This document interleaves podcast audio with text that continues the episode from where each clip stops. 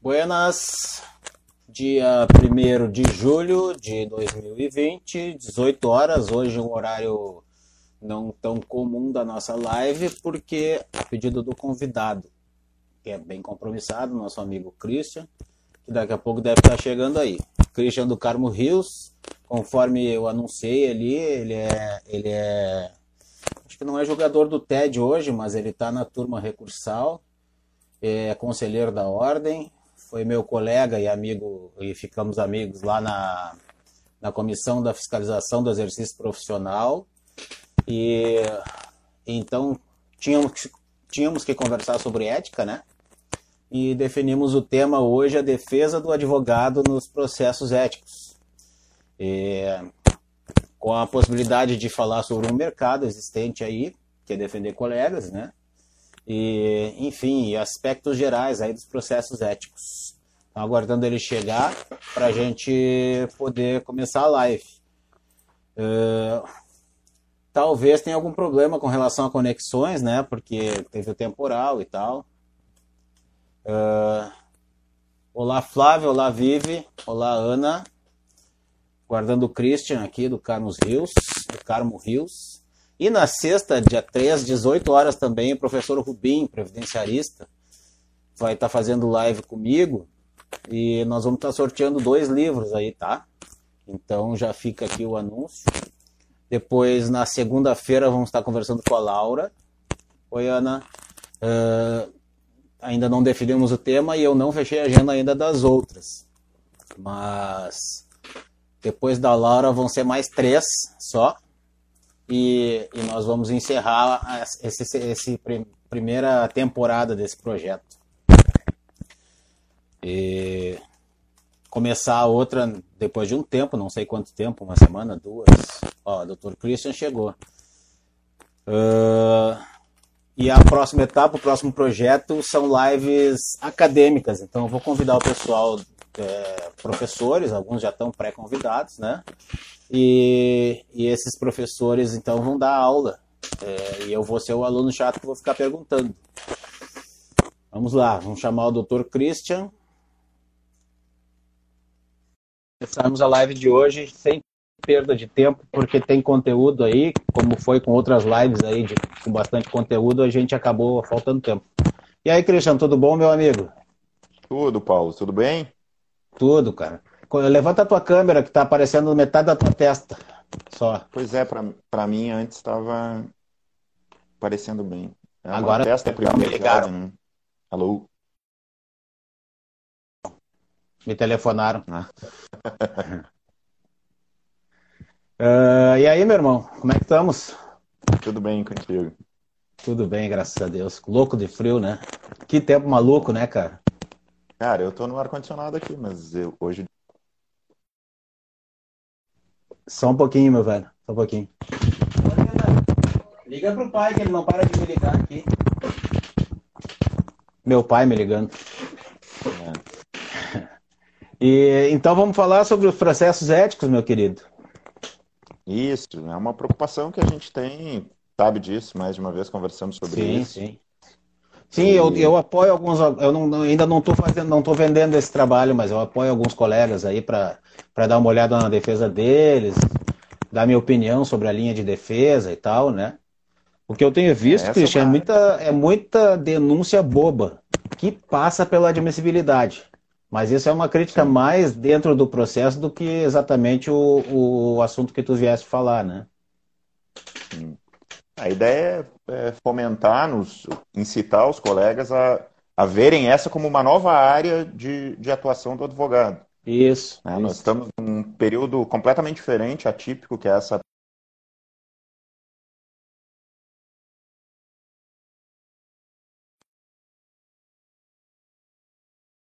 colegas que vejo. Caiu de novo, o meu pai me ligou novamente. Uh, sim, é um período e, é, atípico. E essa é uma, e essa é uma área que, que tem tudo para que os advogados se deem bem. Não enche uma mão o número de advogados que eu vejo, via no TED, vejo hoje no conselho, é, com capacidade realmente de defender seus clientes isso. que são por isso que eu não me por isso que eu não eu, e olha a minha experiência de, na ética não é pequena já fui instrutor e tal mas eu não me acho capacitado ainda para defender um colega a não sei que sejam circunstâncias muito simples mesmo mas ainda não para vender esse serviço é um é um trabalho que necessita um, um investimento de tempo né é, para conhecer bem os, os as entranhas né do processo ético mas isso que é curioso, eu vejo os colegas com muito receio de atuar nessa área, quando na verdade ela é muito natural. Acho ela que é simples não só para né? mim, porque eu, porque eu tenho essa vivência, já faz muito tempo, mas não por isso. É, ela é muito lógica. Né? Uhum. E, e a defesa técnica, claro, precisa de alguns cuidados, principalmente na questão processual, mas uhum. é, é, é depois que se pega um pouco esses ritos, fica muito tranquilo para os colegas advogados fazerem a defesa. É, basicamente a, ideia, a, quando, própria quando... jurisprudência é objetiva, né, cara? Quando eu lancei esse tema para ti, a gente foi conversando algumas coisas para uhum. construir. É, minha ideia inicial era falar das áreas que têm sido fortalecidas com a pandemia, é, principalmente aqui no escritório, como é, recuperação judicial, rediscussão de contratos de energia, contratos de locação, que esse mundo todo mudou, né? Essas relações jurídicas mudaram. Completamente. Mas aí, né? quando, quando surgiu a ideia de falar do processo ético disciplinar, que eu já estava com um pouco de resistência, é, tu vai lembrar que nós conversamos sobre isso, mas a ideia uhum. é sempre não de autodefesa, e sim de mostrar para advogados que há uma área de atuação aí interessante, com uma remuneração é, bastante é, relevante para fazer a defesa de outros advogados. Uhum. A gente ainda Até tem um pouco tá daquele em risco a, a, vida profissional do colega que está ali sendo julgado, né? Aí é que está a questão. A gente ainda tem o bem, um o de bem ranço. a tutelar é importante, né? Tem um ranço né, nessa área, e, e, mas que já passou, né? Eu vejo isso como julgador, de no sentido de que ah, não dá nada, a OAB não faz nada, é corporativa. Muito pelo contrário. Muitas pessoas não sabem porque os nossos processos são sigilosos, tramitam em sigilo, então não podemos falar da existência do processo e só podemos falar do resultado do processo depois do trânsito julgado. Sim. Mas enquanto isso, há milhares de processos em tramitação na presidente aí da, da Advocacia Trabalhista e vice-presidente do, do, da, da CEDAP, Bem-vindo, meu amigo. conselheiro seccional, é. via conselheira na Mota também, não sei se ainda está aí. É, estava, não sei se ainda está. Essa é. conversa. É. Prosseguindo. E... Eu, particularmente, então, é... conheço só um advogado, Christian, que faz isso, que é o Ferdinand, que é elogiado dentro da OAB no sentido de poder levar as teses até, até Brasília, né? É, mas tem, tem alguns outros, mas como eu te disse, não enche uma mão. Tá? Dos uhum. que têm quilate, pelo menos na prática que a gente que eu tenho visto e que se preocupam com defesas é, técnicas importantes, com, com o enfrentamento das questões é, processuais e do direito material propriamente das infrações, sejam éticas, uhum. sejam disciplinares, é, e fundamentalmente sustentação oral, que é quando materializa aqui, aquilo e humaniza um pouco aqueles fatos que saem, perpassam do processo e a gente consegue é, ter uma dimensão diferente. E aí a importância. Mas aí a sustentação já começa nas ativa. turmas aqui, né? Não, tanto no, nas turmas do, do Tribunal de Ética, né? E depois na, na segunda Câmara Recursão. Sim. Ou no órgão especial. Ou no órgão especial, tá. Ou no órgão especial. Então a ideia é falar um pouquinho desses ritos para que os colegas tenham uma noção do que é, quais são as penalizações, para que pensem realmente como uma área de, uhum. de atuação e que, que Ótimo. talvez valha eu a quero, pena. Eu quero te sugerir uma outra coisa. É, é, eu tenho uma outra live já em relação a isso, a área de atuação, que é a questão do preposto, né? Que por hora ainda está um pouco nebuloso, mas era bem claro, um mercado muito bom, cujo que tinha advogados se qualificando para atuar como preposto mesmo. Parece uma coisa muito simples, mas não é. Especialmente na justiça do trabalho tu sabe muito bem que é difícil de quem não é trabalhista entender os, o, como é que funciona aquilo ali, né? É mais ou menos que nem o Tribunal de Ética, assim, para quem não é especializado, no início é nebuloso, como qualquer área, eu acho, especializada que tu entra, né? E, e então, Uh, é muito importante isso que tu está trazendo aí para a live, tá? E espero que as pessoas aproveitem. É, depois ainda fica no site lá e na, na, no YouTube, né? No meu canal.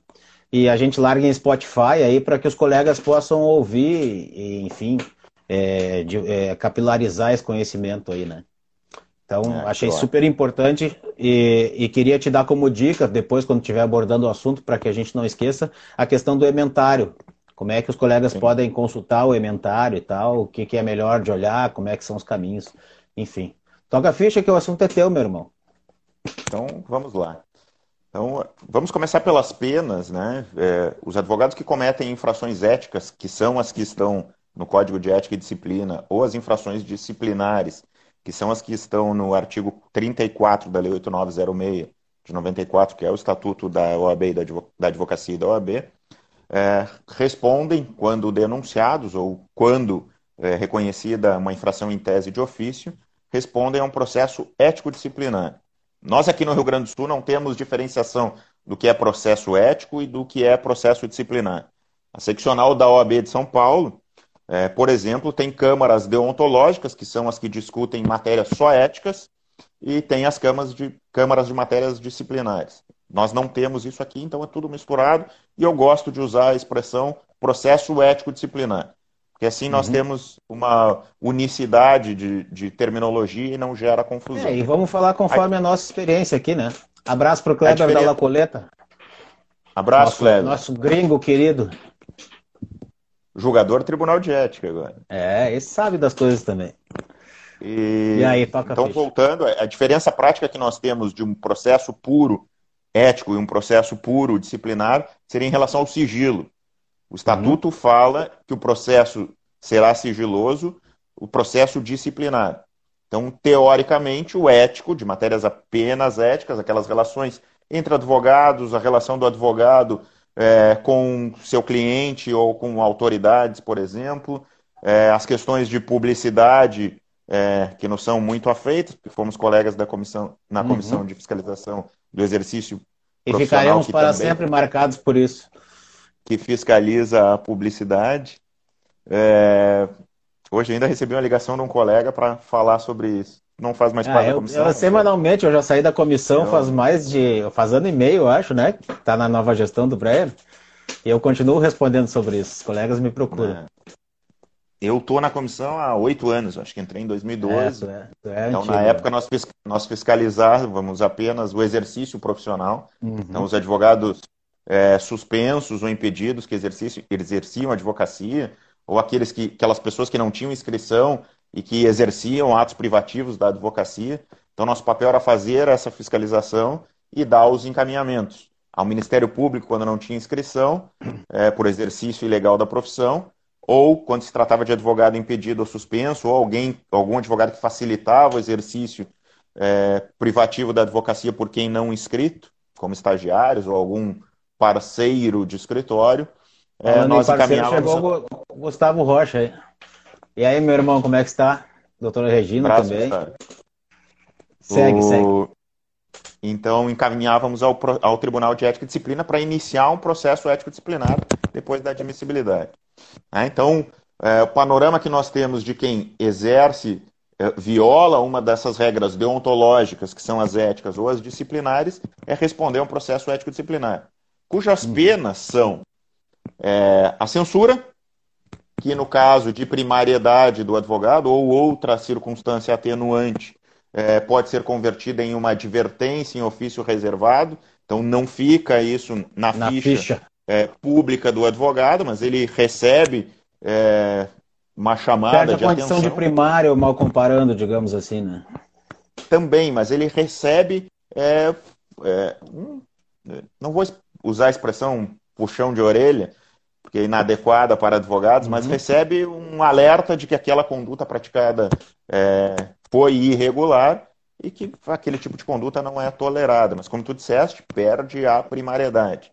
Né? Uhum. Nós tínhamos uma discussão em determinado tempo no Tribunal de Ética se permaneceria primário ainda, porque aquela informação não deveria aparecer na ficha, mas eu sempre trouxe à tona de que aquilo era fundamental, porque senão é, todos os advogados que praticam uma conduta é, cuja pena seria de censura, sempre teriam a possibilidade de conversão é, da censura em, em ofício, se nós não, em ofício reservado. Sim, porque não teria como conferir, né? Se nós não tivéssemos essa conferência. E aí passa a ser ah, injusto para quem realmente tem o direito, né? Exatamente. E isso tomou corpo, Paulo, quando nós começamos a fiscalizar com mais afinco a publicidade.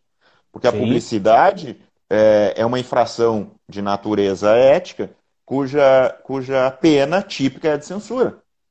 Né? Então, daqui a pouco o advogado praticava várias infrações é, em relação à publicidade, fazendo captação irregular de clientela, mercantilizando a profissão, e, e isso é o que se busca corrigir, coi, perdão, coibir com a fiscalização da, da publicidade. E, ele, e a OAB estaria sempre, entre aspas, também passando a mão na cabeça, dizendo: olha, não pratica sim, isso de sim. novo. Sim, então, fica inócuo, isto, né? Isto é importante. Tivemos um essa discussão no passado. Tivemos essa discussão no passado. essa Ana discussão... voltou. Doutora Ana. Fica aí, doutora satisfação tê-la aqui nos prestigiando. Querida. E, e, então, voltando. E, e volta e meia essa discussão ainda retorna, mas acho que não tem mais tanta força. Justamente por uhum. causa desses argumentos. Senão nós teríamos sim. sempre primários, né? quando se sim, tratam sim. De, de penas típicas de, de, de censura. E aí, voltando, e aí tu então, soma isso a morosidade necessária do processo ético, aí nós não perdemos, punimos mais ninguém. Perdemos a, a efetividade, perdemos a efetividade na fiscalização e no controle Sim. da própria atividade. Só para a é, gente contextualizar, é Cristiano, a história, né? É, quando o doutor Martinez, então, assumiu a CFEP como presidente da CFEP, que ela passou, então, a cuidar do exercício profissional e também da questão da publicidade. Não, voltei, precisamos voltar um pouquinho. Quando hoje desembargador Sérgio Blatz era, era presidente da comissão de fiscalização, é, foi feita uma parceria entre a comissão de fiscalização e o Tribunal de Ética e Disciplina, aí sob o comando do, do Dr. Sérgio Martinez, uhum. é, para que a que comissão, era a comissão de fiscalização especial onde eu participava com ele. Não, não era ainda. A comissão especial veio a ser criada depois. Mas para que depois, a comissão de fiscalização, comissão de fiscalização chamasse os advogados para fazerem um termo de ajustamento de conduta. Uhum. Tá? Martinez ainda estava no TED, Sérgio Blatz era o presidente da Cefep. Então nós fazíamos e quem era, quem era responsável por isso era o doutor Ivelton Saião, que era o vice-presidente é, da Comissão de, Fiscalização. Foi um dos colegas que me convidou a integrar a Comissão de Fiscalização. E então fazíamos em termos de, né? de conduta. Camarada qual distinto. Era? Muito. É, um fidalgo. E por que, que se fazia o termo de ajustamento de conduta? É um assunto que eu acho que é importante nós tratarmos é, no decorrer dessa conversa. Também é, acho. É, vou tratar isso como uma conversa, justamente para a gente ir trocando ideias e Não, mas a ideia das lives é essa mesmo, é ver o amigo, aí, bater um papo com aquilo que tu conhece e aprender contigo.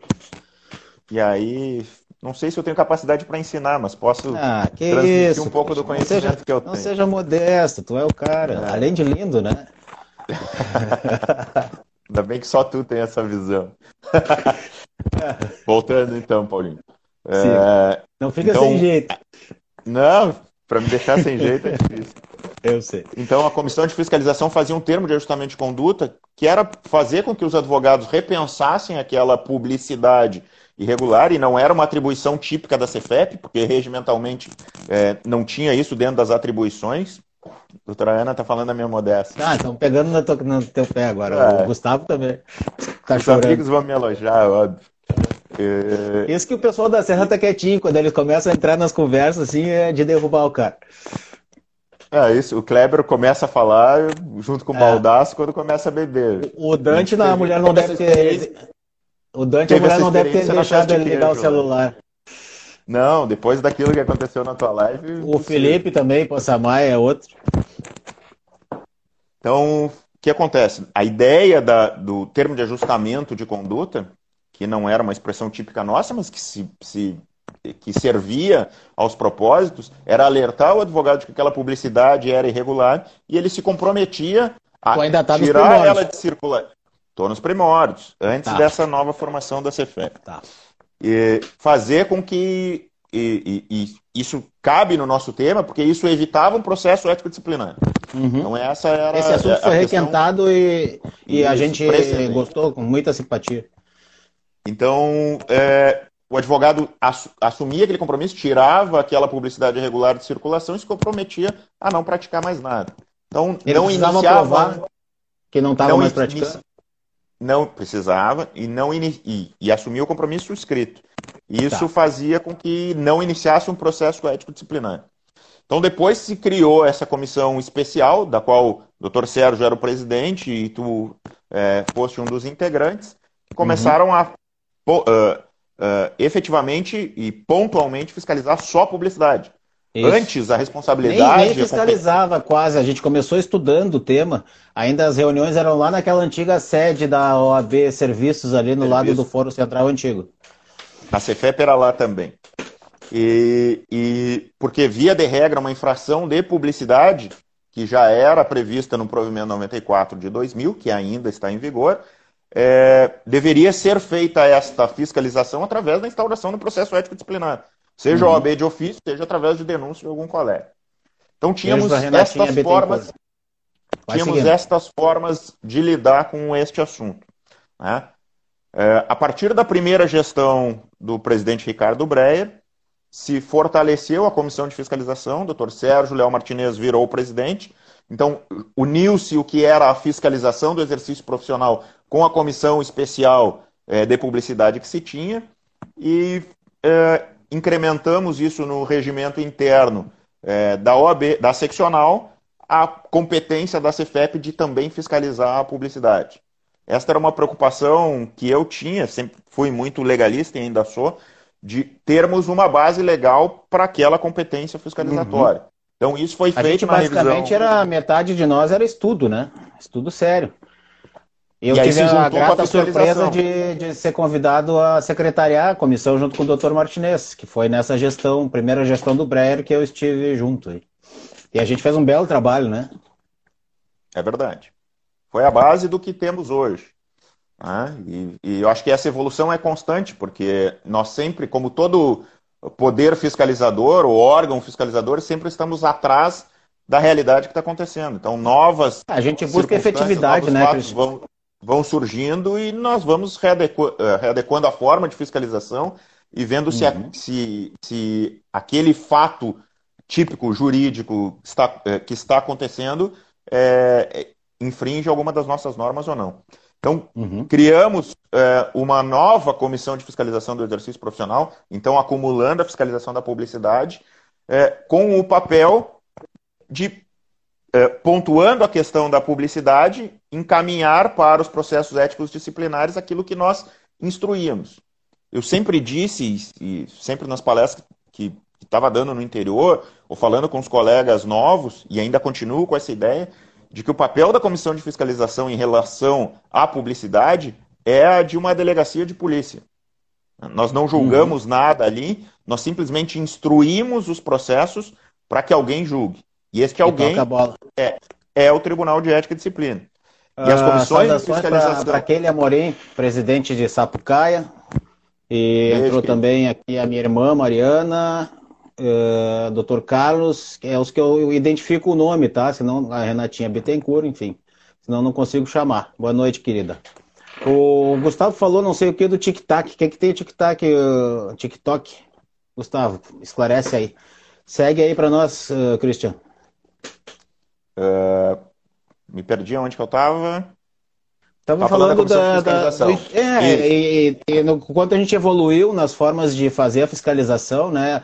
Tanto que a gente inaugurou nessa, nessa gestão uh, a interiorização no sentido de evitar que a gente precisasse notificar colegas. A ideia de, ah, de ensinar e de ter aquela, o caráter educativo da pena, né? Não, e o caráter educativo que, do nosso papel de comissão de fiscalização, que instruir Isso. os colegas. A, a, nós dói muito fiscalizar e apontar um erro e depois ver um Óbvio. colega punido. O nosso é papel é fazer com que a advocacia é, seja exercida com honradez, com a nobreza Sim. que lhe é inerente. Eu sou, eu sou um, um Como é que chama quando o soldado uh, foge do quartel? É... Desertor. Sou um desertor da ética, tá? Mas eu tenho é, um histórico que eu respeito muito e me, e me orgulho de, de ter tido. E eu tenho um orgulho danado de vocês que continuam persistindo trabalhando na ética, porque é um trabalho desconfortável. É, e é Espero trabalhoso. Que um desertor de atuação na área da ética e não um desertor da ética. É, não, é, na atuação dentro da OAB com a ética. E, e é possível que eu volte um dia, porque eu, eu tenho muita simpatia por esse trabalho. Ele é penoso, ele nos custa, ele é ruim de fazer, né?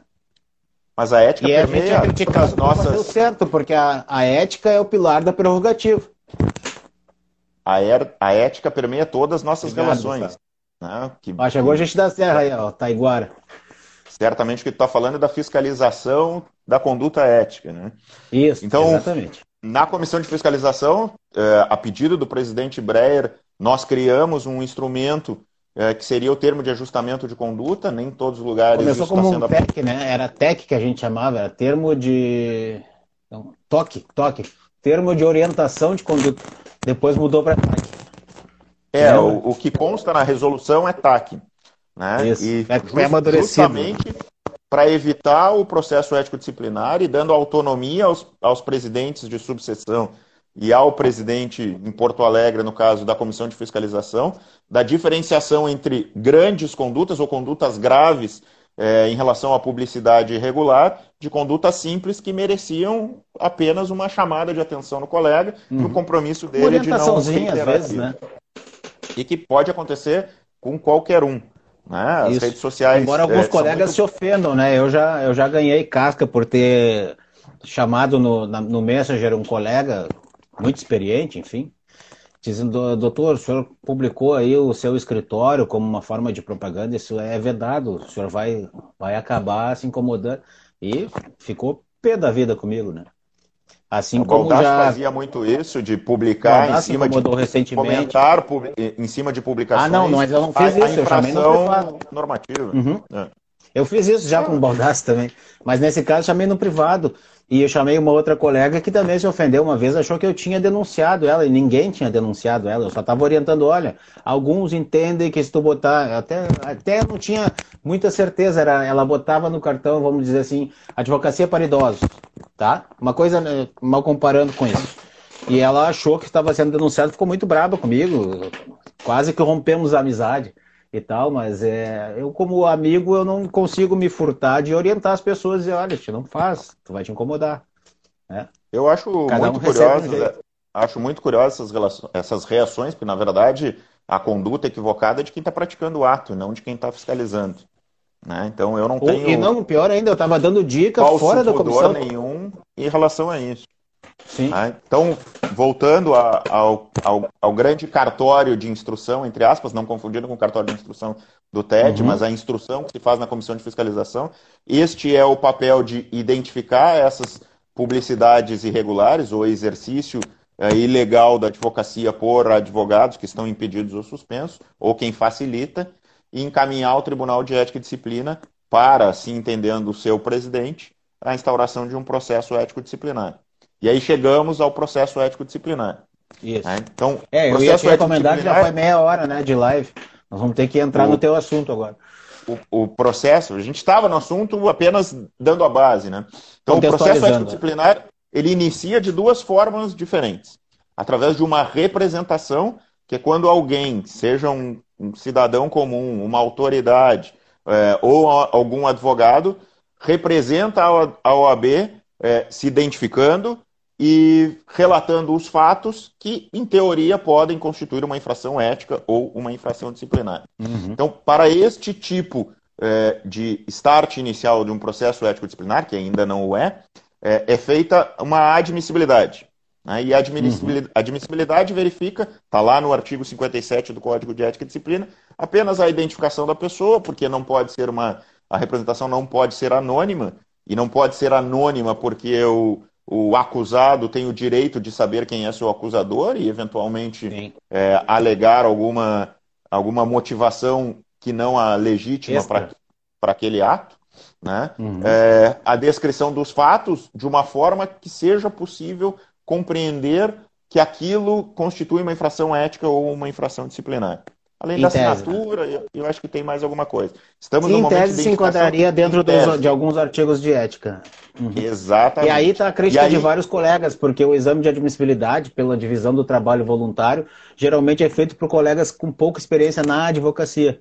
Então, o pessoal é da área trabalhista, por exemplo, que tem muito momento da verdade, né? Na trabalhista a gente tem muito embate e muitas vezes alguns com os juízes. E o pessoal que já é mais de embate já fica meio que marcado pelos juízes, acaba tomando um monte de ofício na ordem, e a ordem vai se preocupar primeiro em investigar a questão ética do advogado, para verificar a razão dele, e ele, tendo razão, depois vai verificar a questão do juízo. Né? Em tese, é isso que acontece. E aí o pessoal fica pé da vida com a gente.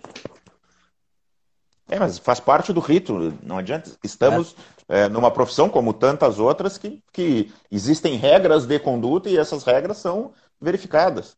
Então, é. responder a um processo ético disciplinar, é, embora seja desconfortável para qualquer pessoa, é, faz parte da profissão. Né? E isso só acontece. Eu acho que muitos se sentem envergonhados, mas é bom que saibam que isso não circula na casa, né? É, é, bom que saibam que não é assim, ah, fulano tomou um processo ético. É tudo feito com muita reserva, né? Nós temos algumas dissonâncias entre o momento de, de aferição dessa responsabilidade. Eu vou falar disso logo em seguida, que é o caso tá. de arquivamento liminar e indeferimento liminar, uhum. né, para que o advogado não fique sangrando até o final do julgamento de mérito. Sim. Mas vamos avançar aqui ainda na admissibilidade. Então, okay. é feita a admissibilidade apenas quando há uma representação que vem externa. Tá? Uhum. É, então, feita essa avaliação de admissibilidade, é, ali é caracterizado, e hoje, normalmente, normalmente não, é feito por um relator nomeado para fazer isso, né? alguém do cartório de instrução, ou nas subseções, um conselheiro subseccional, é, faz os exames adequando aqueles fatos narrados à nossa norma e, e fazendo uma inter-relação com alguma infração. Então, sempre uhum. referido de que, em tese, aqueles fatos é, que são relacionados pela parte denunciante é, constituem uma infração ética. Vou dar um exemplo. Um advogado que assumiu é, o patrocínio de uma causa que já tinha um outro procurador constituído, né? Dr. Newton Giuliani, meu colega no Tribunal de Ética, sempre dizia, o advogado bicão, que já chega normalmente uhum. no final do processo, próximo de expedir um alvará, com, uh, uh, o atravessador de procuração. Faz, faz o canto da sereia ao cliente, dizendo que o advogado dele é ruim, que o processo está muito demorado e que ele vai resolver rápido. Uhum. E de fato ele resolve rápido. E quem de nós não recebe esse tipo de cliente perdendo. Porque... Ai, doutor, eu acho que o meu advogado está muito enrolado e os... alguns se aproveitam. Só que agora piorou, Cristian. Tem empresas e escritórios especializados nisso. É verdade. Os caras estão é... atravessando procuração direto. E fazendo eles... isso com uso de robôs. Mas com uso vamos de lá. Robôs. Então, este é um dos exemplos. Então, o advogado aceita a procuração do, de um cliente que já tinha um advogado constituído no processo, sem comunicar esse advogado com antecedência ou sem a revogação do mandato. Esta é uma uhum. infração ética, cuja pena é de censura. Sim. Então, por exemplo, é, é, esta, é, este é um dos exemplos. Então, essa representação normalmente vem do advogado que foi prejudicado, mas também vem do juiz é, ou eventualmente de alguém que teve conhecimento disso. Nós não temos só para é, no nosso processo legitimidade, nós não temos legitimidade ativa para fazer a denúncia. Isso é irrelevante. Sim, entendi. Ex ofício, né? Só para nós, é, para não faltar tempo depois, contextualizar essa questão da, da denúncia. Materialidade é importante nessa questão da, é, da, da denúncia. É, é, é, em parte. Tá? Às vezes o cliente que denuncia o advogado não tem acesso a todas as informações. Tá? Uhum. Mas cabe a ele indicar aonde essa prova pode ser colhida. Tá? Mas certo. isso não é motivo para irresponsabilidades. Tá? Uhum. E aí eu vou chegar, eu quero passar da admissibilidade e a gente precisa avançar, senão não vai dar tempo para a gente conversar. Sim. Então, feita a admissibilidade, dizendo, ó, os fatos são esses, o advogado, por exemplo, levantou recursos e não é, me entregou, isso está no processo, eu não tive acesso, mas há algum indício de prova né, em que a OAB, não, durante a instrução, pode fazer e deve fazer esse levantamento. Né, isso Baixar a inteligência, né? Então, é, quando o, o, relator da admissibilidade identifica isso, ele descreve os fatos e diz, ó, em tese, a infração, o artigo tal e tal e tal. Uhum. Então, isso vai para o presidente ou do Tribunal de Ética, quando acontece em Porto Alegre, ou o presidente da subseção quando é no interior, para instaurar o processo ético disciplinar. Mas vamos fazer um corte. Esta é a forma de início do processo por representação.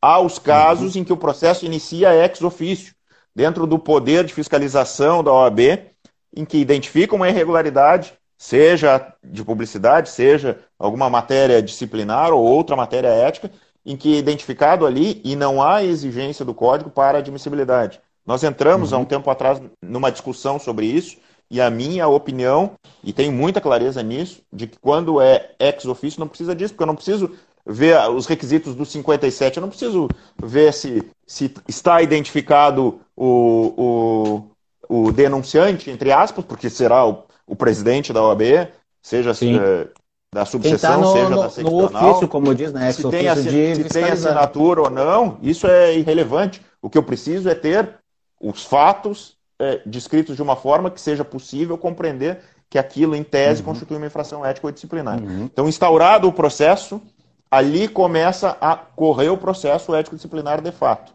onde o relator vai mandar, e ali começa a correr o prazo prescricional. Ou melhor, houve ali uma interrupção do prazo prescricional, e já adianto, o prazo prescricional é de cinco anos. O prazo a começa do conhecimento a correr, do fato. Começa a correr, não é do conhecimento do fato, do conhecimento oficial pela OAB. Isso, então, é isso através de um, de um carimbo de recebimento da representação, o prazo de cinco anos começa a correr, uh, ou através, por exemplo, se é uma, uma, um ato de fiscalização da comissão de fiscalização, a partir da instauração do processo na comissão de fiscalização, ou autuação. É. Então, ali é o conhecimento oficial do fato. Este prazo prescricional se interrompe, zera, com a instauração do processo ético disciplinar. E se instaura tanto quando é de ofício, quanto, é, quanto quando é mediante representação. Só para não nos perdermos também, que é importante salientar. Tu falou, ah, essa questão é uma, é uma questão de censura. Tudo bem, censura parece uma pena branda, mas a repetição da pena branda vai causar uma lá, pena vou mais. Chegar, vou chegar lá. Tá? Então, iniciou o processo com a instauração, processo de fato, cabe ao relator é, nomeado no interior, tem que obrigatoriamente ser um conselheiro, e aqui é um relator é, do cartório de instrução, que hoje está dentro do Tribunal de Ética e Disciplina, determinar a notificação do representado para apresentar defesa prévia. Tá? Antes disso, tá? É, só para não, não perder, era aqueles casos que eu falei de o advogado ficar sangrando mediante a uhum. denúncia, uhum. Feita a admissibilidade, antes da instauração, no momento em que o presidente avalia a instauração, o presidente do TED, o presidente da subseção, quando não estão presentes os requisitos de admissibilidade, ele pode determinar uh, o arquivamento liminar daquela representação. Ou seja, o uhum. processo nem, inicia, nem inicia. E o arquivamento liminar, eu conversei isso com a Keile é, um tempo atrás, logo que ela tinha assumido, tinha dúvidas. O arquivamento liminar onde não há processo ético disciplinar, não precisa do aval de ninguém. Nem do presidente do TED, nem do presidente da OAB. Diferente do indeferimento liminar, ah, é? que vamos falar a seguir. Ah, eu então, me confundia com isso. Aquela, aquela representação não tem os requisitos de admissibilidade, ela é natimorta. Mas Entendi. pode o relator, durante a admissibilidade, quando ele não se acha convencido daqueles fatos, ou não são claros, ele pode notificar o representante para que esclareça aqueles fatos ou que traga alguma uhum. outra prova. Né? É, nós não somos um tribunal de, de inquisição. Né? Tribunal no sentido lato falando. Não é porque algum cliente bomba está descontente com seu advogado, ele vai representar na OAB como uma forma de coerção ou de ameaça, que a OAB vai instaurar um processo. Isso é uhum. é importante, os presidentes de subseção é, terem esse, esse, essa clareza, assim como no Tribunal de Ética. Então não se instaura esse processo, simplesmente ele é, ele é arquivado porque ele é natimor. Mas, então, instaura... mas, por exemplo, como é que fica a questão do cara que quer, o camarada que é leigo e tal, e ele tá nessa situação aí de sacanear o advogado, sabe? Mas que daqui a pouco ele tem chance de comprovar isso através de testemunha. E aí com arquivamento aí tá liminar. Aí que está a sensibilidade de quem está fazendo a admissibilidade. Tu tocaste no ponto. Muitas das vezes a admissibilidade é feita por quem não tem experiência. Este é um problema que nós temos. Né? Eu sempre digo, como julgador, e eu sempre fui julgador, nunca fui instrutor, então, é, dentro de um, de um iter processual, eu sempre estive no final do processo, mas não hierarquicamente numa posição superior. E eu sempre uhum. disse que a, a, a, o papel mais importante era do instrutor, porque ele colhe provas com a isenção de quem não vai julgar. E aí que está o grande é. problema. Muitos instrutores vestem a capa de julgadores irregularmente e equivocadamente, achando que eles têm que ser imparciais, quando na verdade eles são os mais parciais de todos, e não é pendendo para um lado ou para o outro, é pendendo para o esclarecimento daquele fato. Uhum. Tá?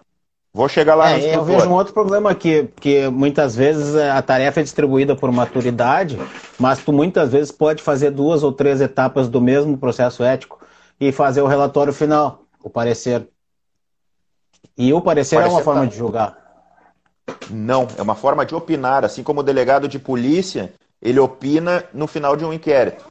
Dizendo, uhum. ó, eu tenho materialidade, eu entendo como tendo a materialidade, entendo como ter autoria, encaminho Concordo, no caso do inquérito policial. Doutora Ana pode me corrigir porque eu não sou um advogado criminalista. É, mas ele dá, ele opina e vai para o Ministério Público para denunciar ou não. Nós não temos uhum. este papel da denúncia, denúncia no sentido de um processo é, criminal, né? Mas nós temos este indicativo e por que eu, eu, eu não queria antecipar as coisas para a gente ter uma lógica no raciocínio. Então, Sim. deixa eu seguir da onde eu parei, que é a notificação para a defesa prévia. Então, eu vou ter relator... que te deixar falando, senão vai faltar tempo, cara. Vai... É tudo contigo, o, toca a ficha. O relator instrutor, ah, é, ele vai notificar, depois da instauração, notificar o representado para apresentar a defesa prévia, que de prévia não tem nada.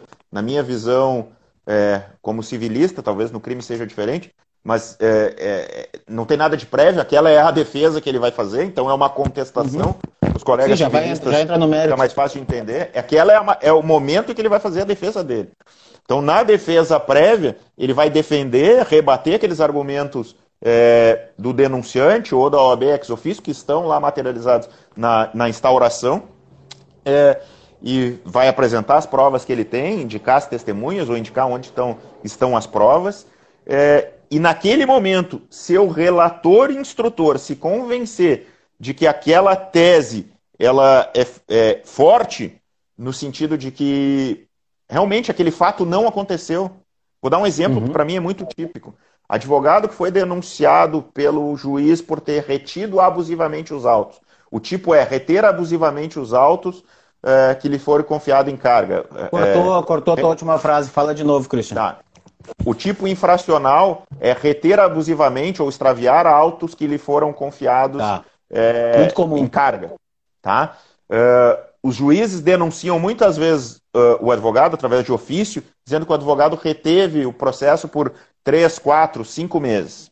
Tá? E não foi nenhuma, nem duas vezes que eu julguei processos em que aquele processo estava em carga com o advogado, se tratando, por exemplo, de um inventário que já estava arquivado, então não tinha nenhum uhum. interesse das partes, ele apenas ficou com o processo por largo período de tempo. Tá? E aí é irrelevante o tempo que ele ficou. Tá? O advogado tem que ser notificado antes para devolver, mas por, vamos pegar um caso bem escatológico. Era um caso desse, o processo já estava arquivado, ele ficou quatro meses e ele não foi intimado a devolver. Seja por nota de expediente, que para mim é suficiente. Nenhum prejuízo processual, é, muito menos nenhum um prejuízo processual. Tá? Não há, na minha visão, e estou falando é, de uma forma muito genérica, o, cará o caráter subjetivo que é a abusividade na retenção dos autos. Uhum, tá? Então, ele prestando essas informações na defesa prévia, se o relator instrutor se convencendo de que ali não está presente uma infração ética nem disciplinar, ele opina desde ali, sem, outra, sem o alargamento da instrução, pelo indeferimento liminar da representação ou do processo ético disciplinar. Tá? Este parecer opinativo dele, agora, ab início, passa pelo presidente da subseção ou pelo presidente do Tribunal de Ética, mas vamos à subseção, tá? passa pelo presidente da subseção, que concordando, como o processo já foi instaurado, diferentemente da, da admissão, ele não tem autonomia para arquivar esse processo. Ele concorda, ele dá o aval homologando aquele parecer opinativo de indeferimento liminar e manda ao presidente da seccional para que ele é, faça uma outra homologação, concorde com isso. Neste caso, o processo é arquivado em decorrência de um indeferimento liminar. Meu irmão, só uma Sem questão de ordem. Nós temos 15 minutos só de live. Eu vou te sugerir então... que tu faça, que tu pegue assim, faça um apanhado geral dos, dos, dos tópicos da defesa tá. e te convidar já para o próximo projeto para tu dar uma aula de, de 45 minutos sobre o processo ético disciplinar, que é um projeto acadêmico que vai nascer depois de mais uma meia dúzia de lives desse aqui. É, esse projeto eu já estou desenvolvendo, não consegui tocar adiante, já falei com alguns colegas para ministrarem é, algumas aulas sobre ah, isso. Ah, é? Não sabia, é, não sabia. A minha, minha Não, esse meu vai ser diversificado, cada professor vai falar sobre um tema que, que ele apraze e vai aprofundar ele em 45. Mas toca é, a ficha aí. Eu falei sobre esse assunto numa subseção e, e estava lá o colega Alexandre Petri, da ESA, uhum. e disse, pô, quem sabe a gente fala alguma coisa e, ficou a ideia de montar um curso, ele pediu para montar um projeto e eu não consegui uhum. me organizar. Porque eu nem sabia disso. É, não, esse meu projeto é meu mesmo. Eu quero. É dentro daquela ideia de montar uma videoteca é, interessante, Sim. mas essa eu quero técnica. Não, é, não, não assim com essa nossa informalidade. Sim. Eu, eu, acho que as coisas se Toca acumulam e, e, estamos juntos. Acho que sim. Então, indo, tá? passou do, do indeferimento liminar, se não for o caso, vai à instrução. E aí é o papel do relator instrutor ir atrás das informações. Por exemplo, se não veio no ofício do juiz a informação da carga, ele, noti ele notifica o cartório judicial para que apresente a nota de carga do advogado, a intimação do advogado, veja uhum. se houve prejuízo a alguma das partes. Este é o papel da instrução, ir, ir atrás da investigação. Mas aí atenção, se ah, não então for ele... feito isso, o advogado que faz a defesa tem que se atentar para que seja feito isso. Porque ah, senão pode aí gerar é nulidade. De defesa, né? O que a gente está é. aqui é querendo instigar os advogados a, a, a fazerem isso em defesa isso. dos colegas, né? Não autodefesa, que é sempre complicado. Não, não, é justamente isso, mas quem vai fazer a defesa tem que, vai ter que verificar lá da admissibilidade em diante se não tem nenhuma falha no sentido de buscar nulidade, né? E nós é tivemos num, num, grande período, ah, e eu acho que isso não é culpa de ninguém, é questão de amadurecimento da instituição, né, dessa área, aquela ideia de que não dá nada. Então eu compunha uhum. a primeira turma uh, do Tribunal de Ética, que mais de uma vez eu ouvi que era conhecida como a Câmara de Gás né? porque uhum. nós não deixávamos passar nada lá. E não era o prazer de condenar os colegas. Não, Muito pelo contrário, era o, cuidado que, era o cuidado que nós tínhamos com o processo e com as condutas dos advogados. Uhum. Então nós não queríamos, como paradigmas que, que criávamos, né, é, que os advogados que praticavam irregularidades saíssem impunes, para que a instituição claro. e a advocacia, acima de tudo, não tivesse essa pecha de corporativista. Então, encerrada uhum. a instrução, dentro disso, oitiva de testemunha quando é o caso, levantamento dessas provas, o relator instrutor produz um parecer preliminar, que de preliminar também não tem nada, ele acaba aquela fase opinando é, se ele acha que a, a, aquele advogado acusado de fato praticou aquela conduta ou não. Hoje é só isso, antigamente é. ele ainda opinava por uma pena. Tá? Isto hum. nas subseções ah, saiu é isso, homolo... que, que conforto. Saiu a, a, a, E nós tínhamos muitos erros. Às vezes a, conduta era típica de censura e opinavam, porque o, o relator instrutor achava que aquilo era muito grave, que deveria ser o caso uhum. de suspensão ou de exclusão. Objetivamente, né? E, de fato não era, atrapalhava as coisas. Né? E este parecer não é vinculativo a quem vai julgar, só quem julga, em primeira instância, é o Tribunal de Ética. Então ele é apenas opinativo e depois se verifica. E ele opina porque ele está perto da prova, isso é importante. Né? Assim como nós temos, e vou falar do que eu conheço do processo civil, aquele, o esforço para que o juiz que instruiu sentencie, né? nós temos uma parte natural, disso né? fazendo algumas mesclas. princípio do né? juiz natural é, é o princípio da instrução, né? Do julgamento por quem instrui. O juiz natural é o sorteio do juiz. Mas, ah, tá. voltando. Então, ele, ele opina sobre isso, esse parecer nas subseções tem que ser homologados, isso é um requisito formal importante. Se não foi homologado, anula o processo e volta, homologado pelo conselho subseccional, concordando com aquele parecer ou não. Se não concordarem, é, nomeia-se outro relator para produzir um outro parecer. Né? Isso o presidente da subseção faz. E aí o processo sobe ao Tribunal de Ética. No Tribunal, eh, perdão, eh, pensei da forma antiga. Tá? Ainda depois do parecer preliminar, uh, é permitido agora, de uma forma acertada, de acordo com o novo Código de Ética e Disciplina, as partes, tanto o representante quanto o representado, produzirem razões finais. Isso é essencial. Antes ah, eles produziam é razões bom. finais depois da instrução e antes do parecer opinativo. Então o advogado não tinha como conhecer o parecer opinativo uh, antes da sessão de julgamento, só conhecia na sessão de julgamento, tinha que fazer sustentação Sim. oral lá. Então, agora ele conhece e ele pode atacar com argumentos aquele parecer opinativo. Olha, o relator Sim, instrutor é um... disse que eu sou culpado e não tem prova para isso. É um passo, e aí sobe é um passo importante no direito de defesa, né? É um completamente, importante. completamente. Faz parte do contraditório. Pode morrer a história praticamente. Faz parte do contraditório.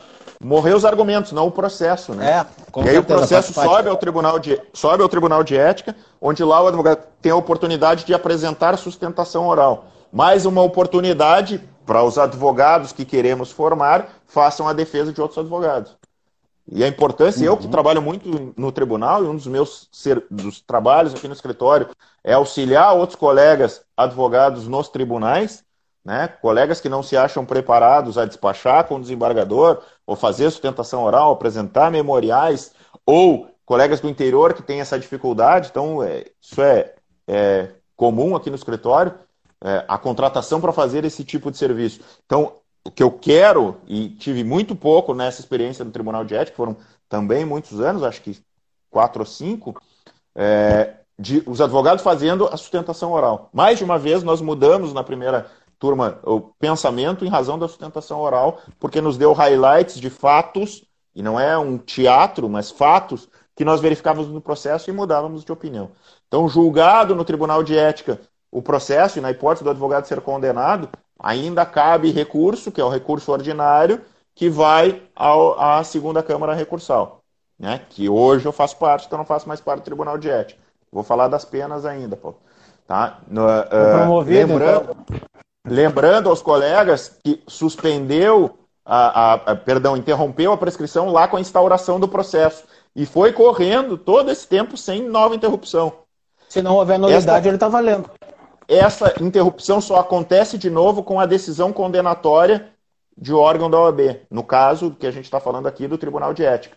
Então, se o Tribunal de Ética condenou, interrompe de novo. Tá? Se tá. não condenou, não, não interrompeu a prescrição. E aí não é raro passarem uns cinco anos. Às vezes a gente tem muito problema em subseção e os presidentes de subseção, ou os conselheiros de subseção aqui, não, não me queiram mal, mas eu vejo isso como julgador. Nós ainda temos muitos problemas, como tivemos no cartório de instrução também, numa outra gestão. Subseção é, é muito complicado, tem toda uma questão de, de, de convivência. Né? Parados. Né? Tá, vamos tocar porque eu estou preocupado com o tempo. Então, é, só temos é, vai à segunda Câmara Recursal, em que o advogado também pode apresentar memoriais, falar com os julgadores e apresentar sustentação oral. Condenado ali o advogado de novo ou não, pode haver o caso de recurso ao órgão especial. Eu faço uma, uma referência muito, muito prática do recurso ao órgão especial como um recurso ao STJ. Tá? Tem que ter uma violação de alguma norma, código de ética, algum provimento ao estatuto ou é, termos decisões é, não unânimes. Tem que haver alguma violação ali. Tá? E aí vai ao órgão especial. Tá? Havendo condenação ali também ou não, ainda cabe recurso aí ao Conselho Federal. Tá? Então, e cabe recurso para a Justiça geral, Comum? Uh, não, não na via ordinária. Né? E via Sim. de regra, é, há advogados que fazem essa, é, esse expediente, principalmente em exclusão. É uma muita e, discussão de competência, né? O que eu tenho visto é, pelo menos, liminares não se concedem Há um processo que eu estou acompanhando de um ex-médico que pediu inscrição e que não foi admitido, que recorreu ao justiça comum. Gustavo também acompanha. Houve, é, em primeiro grau, a sentença foi de improcedência, ele queria uma, uma inscrição compulsória. A OAB entendeu que ele era inidôneo para é, estar em nossos registros e ele está uhum. recorrendo isso na Justiça Federal. Vou falar das penas antes que não não te preocupa muito com as penas, porque só tem sete minutos. Se tu então, aceitar, a gente faz uma live lá naquele outro projeto só das penas deixa eu falar porque a pena é importante e é, e é aí que eu acho que cabe a contratação de um advogado. Quando a pena é de censura, muito pouco provavelmente um advogado vai querer contratar outro advogado e ele pode se arriscar a fazer a defesa. É, mas nós temos dentre as penas, então, a censura, a suspensão do exercício profissional, que vai de 30 dias a 12 meses, e a exclusão. Então, ainda que o fato praticado seja de pena típica de censura, a reincidência em infração ético-disciplinar, por exemplo, de censura, é, pode fazer com que o relator no Tribunal de Ética converta aquela pena que originalmente era de censura em suspensão do exercício profissional. Então o cara praticou uma irregularidade em publicidade, ele levou uma censura ou até uma advertência em razão da conversão, porque era primário, por exemplo. Numa reincidência, o relator pode, e normalmente tem feito, convertido aquela pena de censura em suspensão do exercício profissional. E aplicou uma suspensão de 30 dias a 12 meses, que pode ou não ser acumulada com multa, assim como pode ser a, a, a censura. Eu, no Tribunal de Ética, quando a, a publicidade, por exemplo, que a pena é branda de censura, mas a publicidade era grave, nós sempre na minha turma aplicávamos a pena pecuniária, de multa que vai de 1 a 10 anuidades, né, para que o camarada... Melhor maneira de aprender. E coíba realmente aquele tipo de infração. E aí temos a suspensão, que o advogado vai deixar de trabalhar. Sim. Por causa de uma infração. E, e, e aí, a sociedade advocatícia também, que é uma coisa que te, não vai dar para abordar hoje. pode ser punida. Também pode ser punida. Tá? Mas deixa eu avançar no que é o mais importante. Né? E ainda vamos, tra vamos trabalhar com a ideia da publicidade ainda. Então foi condenado uma vez, na segunda converteu em suspe... É, aquela pena foi convertida, uma nova infração, né? A pena foi convertida em suspensão. Quando há três suspensões do exercício profissional, obrigatoriamente inicia um processo de exclusão do advogado dos quadros da OAB, ele vai deixar de ser advogado se essa pena for aplicada. Então, o que acontece? Fez uma publicação no, Insta no Instagram ou no Facebook que era irregular, foi punido com censura ou advertência. Esta pena, num outro caso também, que ele achou que não ia dar nada. Né? Foi, aí a pena foi convertida em, em suspensão do exercício profissional. E daí vieram mais duas, três, quatro publicações ele pode vir a ser excluído. E aí é quando o advogado está desesperado e vai atrás de um advogado para é defendê-lo, é que conheça os meandros. É tarde, porque ele poderia ter discutido isso antes. É. Então, este é, é o cuidado. E deveria, aí... não poderia. Deveria. E, né? Mas não o fez. E aí sai muito mais cara essa defesa, porque é muito Óbvio. mais complexa e às vezes. É, e não é garantia, que... né? Tá na prancha do não tubarão. Não é garantia já. nenhuma por causa de negligência do próprio advogado. Então a é. ideia deste assunto, e eu trouxe esse assunto à baila, justamente para isso, para que os colegas vejam uma área de atuação que tem aí importante. E já faço a ressalva: não pode de atuar nessa área nos processos quem atua na OAB tem alguma função dentro da OAB, porque haveria é, é, justamente para evitar alguma alegação de privilégio. Uhum. Né? Então eu, por exemplo, Com não certeza. posso, quem é membro é, de outras é, órgãos dentro da OAB também possuem essa. Não, aquele aconselhamento, né, de, de eventualmente tu conversando com um colega, tu, julgador, não vai dar o, caso, o caso concreto, mas, mas no, no abstrato nós estamos fazendo tese, aqui. Qualquer um é, faz isso. É o que nós estamos fazendo aqui. Não tem mal nenhum. Uh, foi muito esclarecedor, Christian, a conversa aí. Um assunto muito denso, acho que a gente pecou porque a gente escolheu o assunto que a gente gosta. Eu estava com saudade de falar de ética já também. Mas ele é um assunto denso e com certeza faltou muita coisa para falar. Então, acho que isso também serve de lição para mim, para o próximo projeto, para a gente verificar, é, fazer bem estrito senso o que, que o, a pessoa, o convidado vai falar, para que dê tempo da, da live se é, encaixar é, em uma hora. Ou dá para falar por etapas, talvez, né? Falar, por exemplo, sobre Eu acho que sim, capítulos, trazer um cara que fale da, Diga, diga. Tem uma, tem uma pergunta grande, eu não consigo ver direito, talvez. Eu não acompanhei mais nada. Vai, eu parei lá no, no Tibiquera, cara. Tá agora, doutores, como se processa denúncia contra empresas que, em tese, prestam serviço de consultoria. Ah, assunto profundo. Falta de conhecimento. É isso que eu queria finalizar, gente. Essas eu, eu me comprometo a encaminhar para o Christian se eu conseguir ler depois os comentários, porque eu não tenho conseguido e a gente responde pontualmente. Vou, vou falar, temos dois minutos sobre as empresas que se apresentam como consultoria.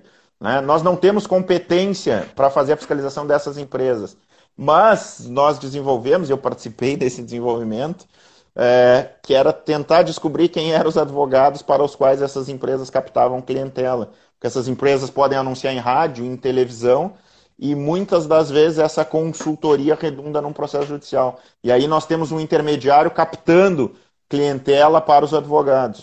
É uma, uma investigação empresas, que a gente fez sobre isso, né? É, eram duas empresas, eu fui o relator. A ah, forma torta de fazer era chamei as empresas, noticiei, disse, quem são os advogados que prestam serviço para vocês? E eram serviços de correspondente a uhum. 20 reais, por Deu exemplo, um fazer gato ali. atos processuais, né? E eu que atendiam eles, e uma das empresas, Incauto, Uh, era o diretor, que era advogado, veio e deu uma relação de advogado. Uhum, então, nós... Chegou e te deu de mão beijada. Mandar um beijo aí para a Alessandra de... Reolon, que é da, da comissão da CFEP, né? A Alessandra está na, tá na CFEP, né? A gente não tem feito reunião, não tenho visto. 30 segundos, 30 segundos. Ano passado, não sei esse ano. Cristian, tá. 23 segundos. Muito obrigado, irmão. Saudade de ti, de